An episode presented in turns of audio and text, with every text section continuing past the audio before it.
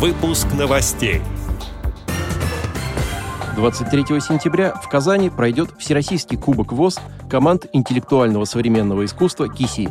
В Государственном художественном музее Алтайского края появились тактильные копии картин известных русских художников. Состоялся 13-й молодежный образовательный форум инвалидов по зрению Санкт-Петербургской региональной организации ВОЗ. Теперь об этом подробнее в студии Антон Агишев. Здравствуйте. С 15 по 17 сентября на базе пансионата «Заря» в поселке Репино состоялся 13-й молодежный образовательный форум инвалидов по зрению Санкт-Петербургской региональной организации ВОЗ. Темой форума стала «Жизнь в ритме спорта». В нем приняли участие более 70 человек. В их числе председатель Санкт-Петербургской региональной организации ВОЗ Алексей Колосов, руководитель отдела по работе с молодежью КСРК ВОЗ Наталья Паницкая, специалисты Санкт-Петербургского центра медико-социальной реабилитации инвалидов по зрению, другие специалисты и участники. В первый день форума состоялось интерактивное знакомство и представление некоторых видов спорта. Каждый участник выбирал тот или иной вид спорта, таким образом входя в состав одной из команд. Затем необходимо было презентовать выбранный вид спорта. Игра прошла весело и динамично. Второй день начался с утренней зарядки на свежем воздухе. Потом состоялось торжественное открытие форума, во время которого с приветствием к участникам обратилась председатель Общественного совета по работе с молодежью при правлении Санкт-Петербургской РОВОЗ Елена Давыдова. Затем председатель Санкт-Петербургской региональной организации Алексей Колосов пожелал всем успешной работы и представил запись обращения к участникам форума президента ВОЗ Владимира Сипкина. После торжественной части состоялся круглый стол, на котором с докладами выступили известные спортсмены, врачи и специалисты по реабилитации. Присутствующие услышали рассказ о спорте слепых, о строении глаз и зрительных нарушениях, о пользе спортивного питания и лечебной гимнастики. Вечером была организована разнообразная развлекательная программа.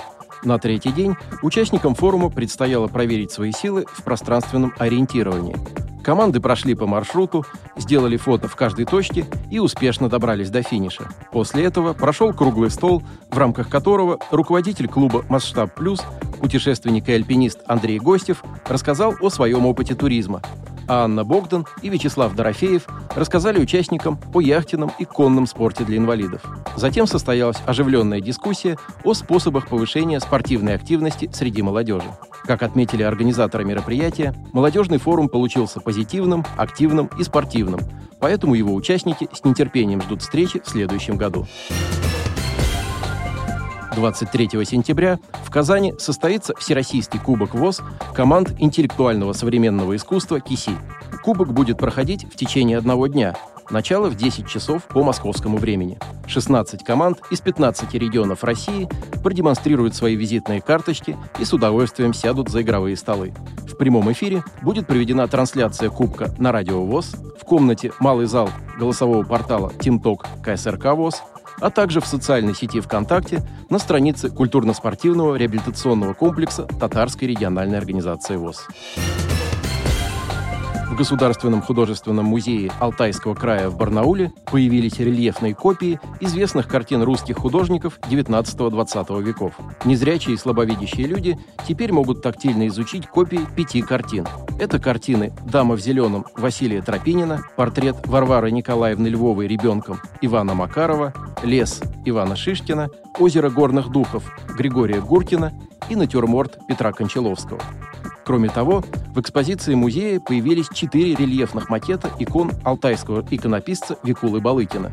Все тактильные копии вошли в выставку «Искусство прикосновений», которая будет открыта до конца этого года. В планах музея организация регулярных экскурсий с тифлокомментированием и запись аудиогида для гостей с нарушением зрения.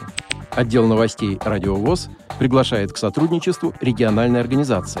Наш адрес новости – собакарадиовоз.ру. О новостях вам рассказал Антон Агишев. До встречи на Радиовоз.